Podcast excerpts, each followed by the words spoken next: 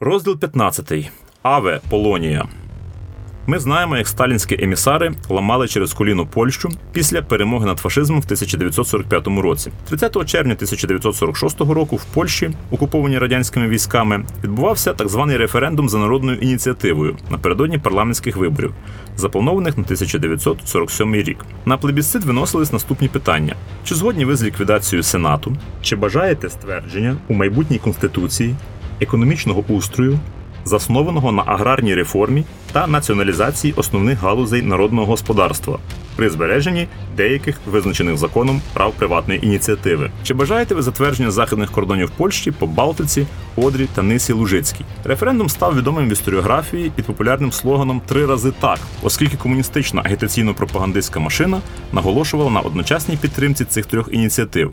А тим часом відпрацьовувались технології для фальсифікації майбутніх парламентських виборів. Оскільки прорадянський режим Гомулки та Берута не був упевнений в перемозі, довелося звернутися по допомогу до радянських фахівців чекістів. 20 червня до Варшави літаком прибула група з 16 оперативних співробітників та експертів відділу Д виготовлення документів прикриття центрального апарату МДБ СРСР. Групу очолив полковник Арон Палкін фахівець із застосування оперативної техніки. Підлеглим Палкіна довелося заганово виготовити майже 6 тисяч протоколів з підсумками голосування та намалювати майже 40 тисяч підписів членів дільничних комісій, щоб в результаті референдум пройшов успішно з результатом у 60% голосів на підтримку згаданих ініціатив. В реальності в жодному з воєводств Польщі підтримка не перевищила 15%.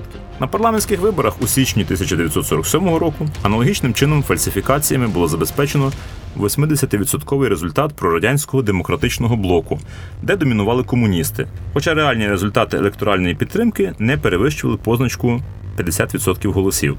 Полковник Арон Палкін був нагороджений орденом Червоного прапора, що не врятувало його від неприємностей. В 1951 році його заарештували та допитували у справі сіоністської змови всередині МДБ, вістря якої спрямували проти міністра Віктора Абакумова. Однак Палкіну пощастило, і він мирно собі жив на пенсії до 1989 року.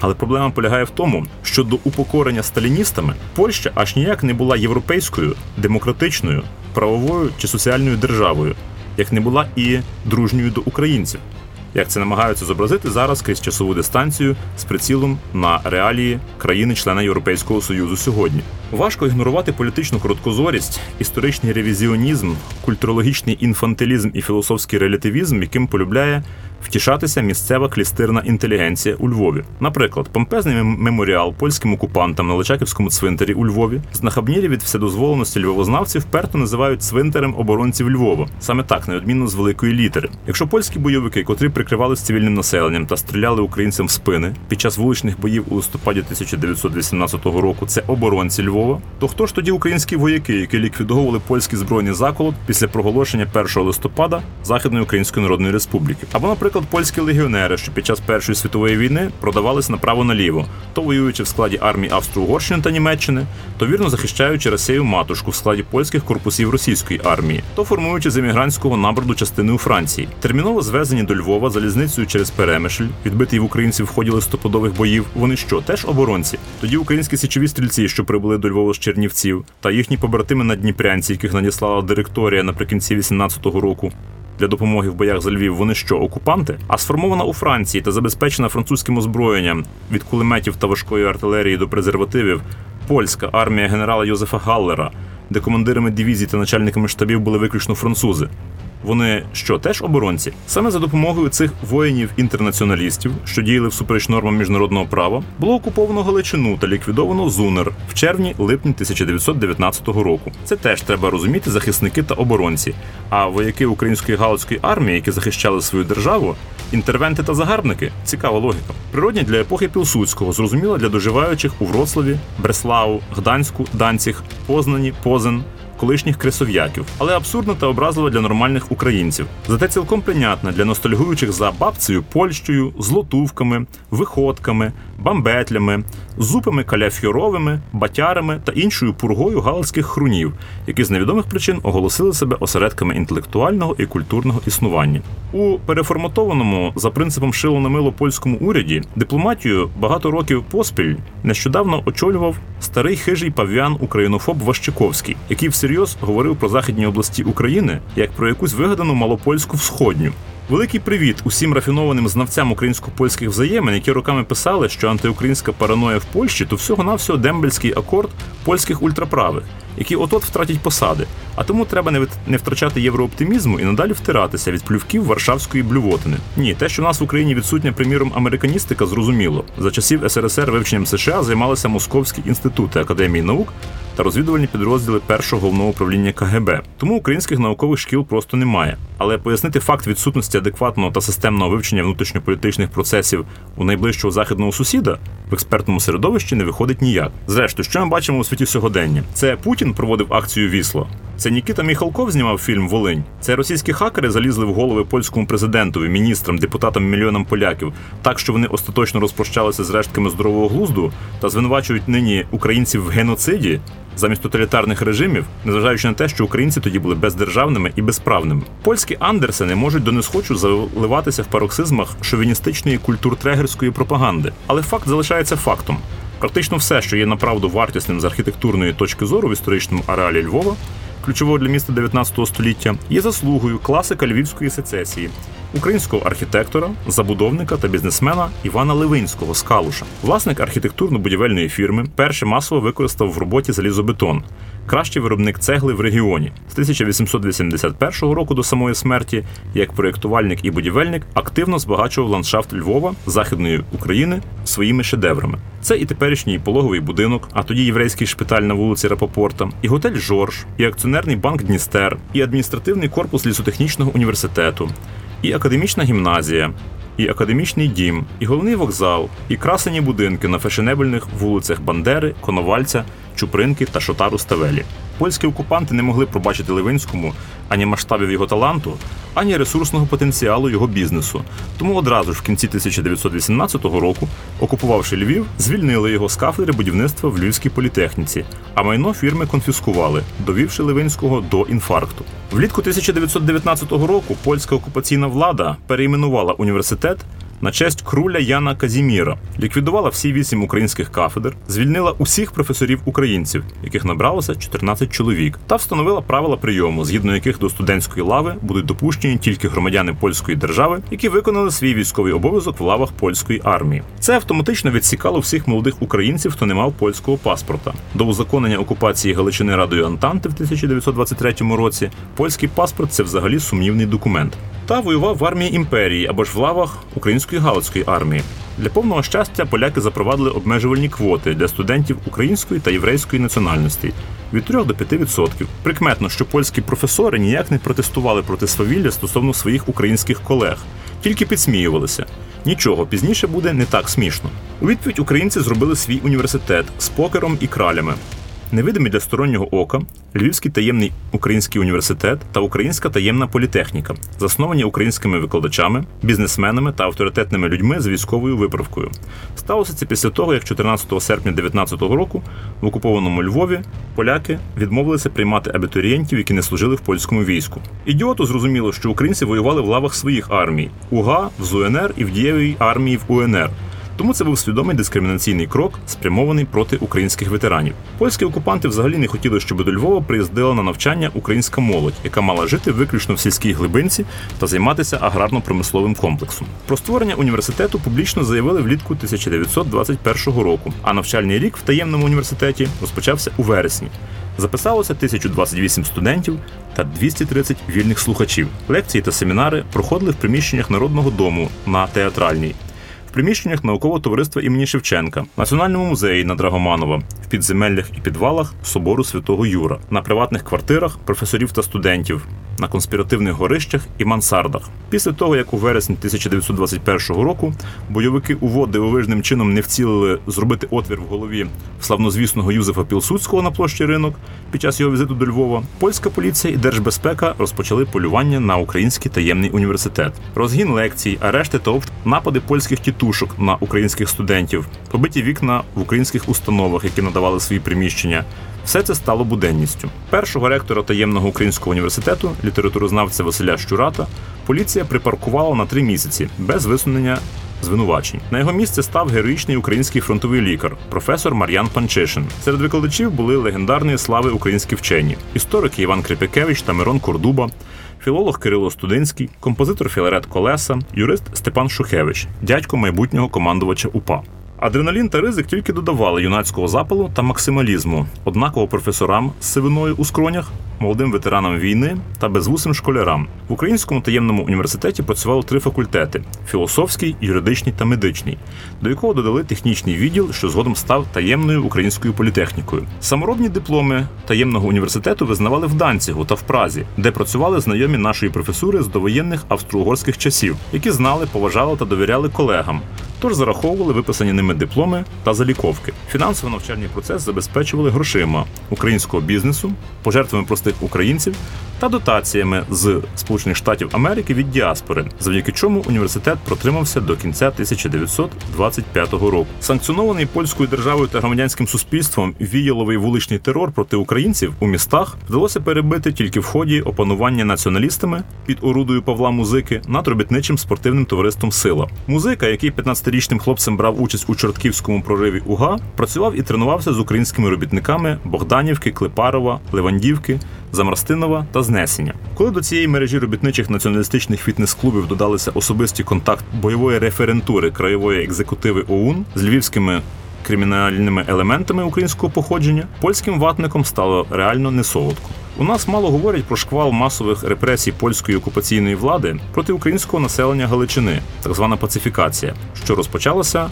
у середині вересня 1930 року та тривала до листопада 1930-го, коли завершилось проведення виборів до окупаційного парламенту. Персональна відповідальність за масовий терор проти українців прем'єр-міністр Польщі, лідер польсько-фашистського режиму так званої санації, маршал Юзеф Пілсудський та очільник МВС. Славой Складовський, виконавці, територіальні органи МВС і поліції Львівського, Тернопільського та Станіславівського воєводств, підрозділи війська польського дислоковані в Галичині. Мета придушення українського визвольного руху, нищення осередків громадянського суспільства, зниження економічного потенціалу українства, зменшення результатів українських партій на парламентських виборах.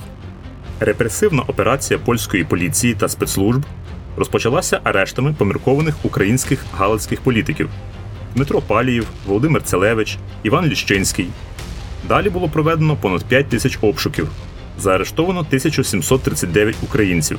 Здійснено фізичні розправи над тисячами місцевих українських активістів, над ветеранами польсько-української війни 1918-19 років, вчителями, священниками. До того ж, семеро греко-католицьких отців було убито польськими окупантами. Обшуки, арешти та побиття українців супроводжувалися масовим та цинічним приниженням людської та національної гідності наших співвітчизників, моральним приниженням мирних цивільних людей, стояння на колінах та спів польського гімну. Удар польської репресивної машини було спрямовано також проти інфраструктури українського громадянського суспільства, погроми українських кооперативних крамниць, кредитних спілок, клубів читалень просвіти, церков і шкіл, закрито українські гімназії в Тернополі, Станіславі та Рогатині. Ліквідовано осередки молодіжної організації Пласт та спортивних товариств Сокіл і Луг. Польські окупанти масово нищили навіть портрети українських письменників. Тараса Шевченка та Івана Франка, шаленіючи від люті та ненависті до української культури. В сільській місцевості здійснювалися грабежі продовольства та фуражу для забезпечення карателів. Надійшло близько 40 повідомлень про зґвалтування українок польськими погромниками. На хвилі антиукраїнського терору польські спецслужби імітували спробу втечі та застрелили під Львовом затриманого начального коменданта української військової організації, краєвого провідника ОУН, праву руку Коновальця, сотника Юліана Головінського. Головінський мав 36 років за плечима італійський фронт Першої світової в час польсько-української війни 18-19 років командував добровольчим загоном та 6-ю стрілецькою бригадою УГА, що обороняла сектор фронту Раваруська Жовква, найавторитетніший лідер силового крила українського міжвоєнного підпілля, автор десятків резонансних бойових акцій. Та експропрійованих банків. Працював під легендою прикриття, власник автотранспортного підприємства. В густонаселеному спальному районі Львова напроти церкви, що на вулиці Семененка, 5А, вже 5 років є скромний пам'ятник сотнику Головінському. Коли я працював у Верховній Раді та мав непогану зарплатню, доклався фінансово до встановлення кам'яного погруддя, куди ми щороку з бойовими друзями приносимо квіти у вересні на річницю загибелі. Тимчасовий уряд України мовчить, бо то не їхній біль. Галицькі колабораціоністи в київських кабінетах зреклися історичної пам'яті та свого рідного краю. А ми пам'ятаємо, і ми не пробачимо. Пам'ятаємо, що канцлер Німеччини Гітлер побудував перший концтабір у 1933 році в Дахау, а президент Польщі Мостіцький побудував свій перший концтабір для українців в березі Картузькій у 1934 році. Щоб не відставати від модних тенденцій. Портрет Мостіцького як екс-ректора досі прикрашає стіни Львівської політехніки. Він там дотепер почесний доктор. Навіщо? Польський добродій Качинський вважає, що з Бандерою Україна до Європи не увійде. А чого ж не увійти, коли Польща з концтаборами Береза Картузька до 1939 року, концтабором Явожно після 45-го року та злочинною операцією Вісла спокійнісінько увійшла. Ну гаразд, поляки звинувачують українців у геноциді на Волині та інших людобуйствах, демонізують постаті Степана Бандери, Романа Шухевича, Дмитра Клячківського і так далі. А як бути з тим, що творцями системи ВЧК ОГПУ були етнічні поляки? Фелікс Дзержинський, Вацлав Менжинський, Йозеф Уншліхт, Станіслав Реденс, Роман Піляр та інші. Вони займалися геноцидом і тероризмом, коли унівці ще в початкову школу не ходили. За них хто буде відповідати? Теж Бандера. Або всім відомі пісеньки про жорстоких українців, які перевершували німецьких окупантів у жорстокості під час ліквідації Варшавського повстання восени 1944 року. Але українцям там робити було нічого. Для дітей природи нагадую, що операціями по знищенню Варшави командували етнічні поляки в німецькій формі. Обергруппенфюрер СС Ерік Бах-Залєвський та бригаденфюрер СС Броніслав Камінський, кати польського народу в німецькій уніформі. Зараз польські агенти впливу посилено засирають мізки довірливим українським читачам про велич польської літератури та наводять при цьому польських нобеліантів Генрік Сінкевич, якого слід заборонити за розпалювання міжнаціональної ворожнечі, Владислав Реймонд ні про що, Чеслав Мілош і Віслава Шимборська. Вірші на любителя. Тим часом, чи не єдиний справді геніальний польський письменник, щоправда, відомий як представник англійської літератури, несправедливо обійдений Нобелівським комітетом Джозеф Конрад, родом з України, з Житомирщини. Дуже рекомендую читати, особливо серце пітьми, лорд Джим, Нострому. Ми ж не шовіністи, ми просто читаємо порядних і талановитих, а не політкоректну макулатуру або ворожий агітпроп. У нас вдома постійно читалися польські книжки та журнали, але оскільки родина по батьковій лінії, переселенці з Нацяння та Лемківщини, яких доблесна польська армія Крайова викинула на сніг і мороз в 44-му році, ставлення до польських великодержавних міфологем та героїчних наративів було, м'яко кажучи, специфічним. Епопею Сінкевича про польських дартаніянів ніхто не змусив себе дочитати аж до виходу знакового польського фільму Вогнем і мечем. Довоєнна пацифікація, спала на прадідова дерев'яна церква та хата під черепицею в лісах біля криниці, нічна втеча прабабці з малими дітьми на санях з дубельтівкою в руках від польських фахівців з етнополітології. Все це надовго закрабувалося в пам'яті, як і розповіді про пізнішу операцію Вісла. Брат діда і дядько бабусі служили в 14-й Вафенгренадерській дивізії Галичина, були в котлі під бродами у 44-му році та відбули строки на Сахаліні і Магадані після війни, проживши до 2004 року. Бабуся, випускниця вчительської семінарії в Перемишлі, два роки колола камінь на будівництві дороги в П'ятігорську за те, що була на окупованій території. Відтак і радянську владу тут толерували дуже умовно. Мамині ж батьки переїхали на Львівщину після 1945 року за розподілом після закінчення технікумів сільськогосподарського та харчового з Черкащини та Вінниччини. Батько дідуся Павло Матвійко з мальовничого Млієва партизанив у легендарному Холодному Яру задовго до того, як це стало мейнстрімом. У 1918 році разом з місцевими аграріями винищував німецько-кайзерівських окупантів під есерівськими та самостійницькими гаслами. Сильно застудився під час першої партизанської зимівлі. Родина дивом пережила голодомор у співочому Млієві. Тоді на кілька років мешканці взагалі перестали співати пісень. Після приходу німців у 1941 році окупанти наполегливо пропонували прадіду сільському бухгалтеру посаду старости. Відмова спричинила підозру в симпатіях до радянських партизанів та допити у німецькій службі безпеки СД в Городищі. Там, у холодних казематах, взимку 1942 року, прадід застудився і помер через декілька днів після того, як його відпустили додому. Бабусиного брата з села Томашпіль на Вінниччині в 1944 році мобілізували до Червоної армії. Воював, був поранений. Ця гілка родини відповідно завжди вважала 9 травня святом. Хоча під час окупації найгірші згадки були власне не про німців, а про румунів та угорців, які знущалися з мешканців, вбивали без причини та мародерствували. Німці ж, особливо в пізній період війни, поводилися відносно пристойно і навіть підгодовували місцевих своїми пайками. В хаті прадіда та в обійстях сусідів стояв штаб німецького армійського корпусу під час Сталінграду на Дніпрі, битви в Корсунь-Шевченківському котлі 1944 року. Звільнення від окупації тут пам'ятали та відзначали, поки були живі. А от поляків недолюблювали через генетичну пам'ять правобережжя та Шевченкових гайдамаків, дії яких відбувалися якраз у тих краях на Черкащині.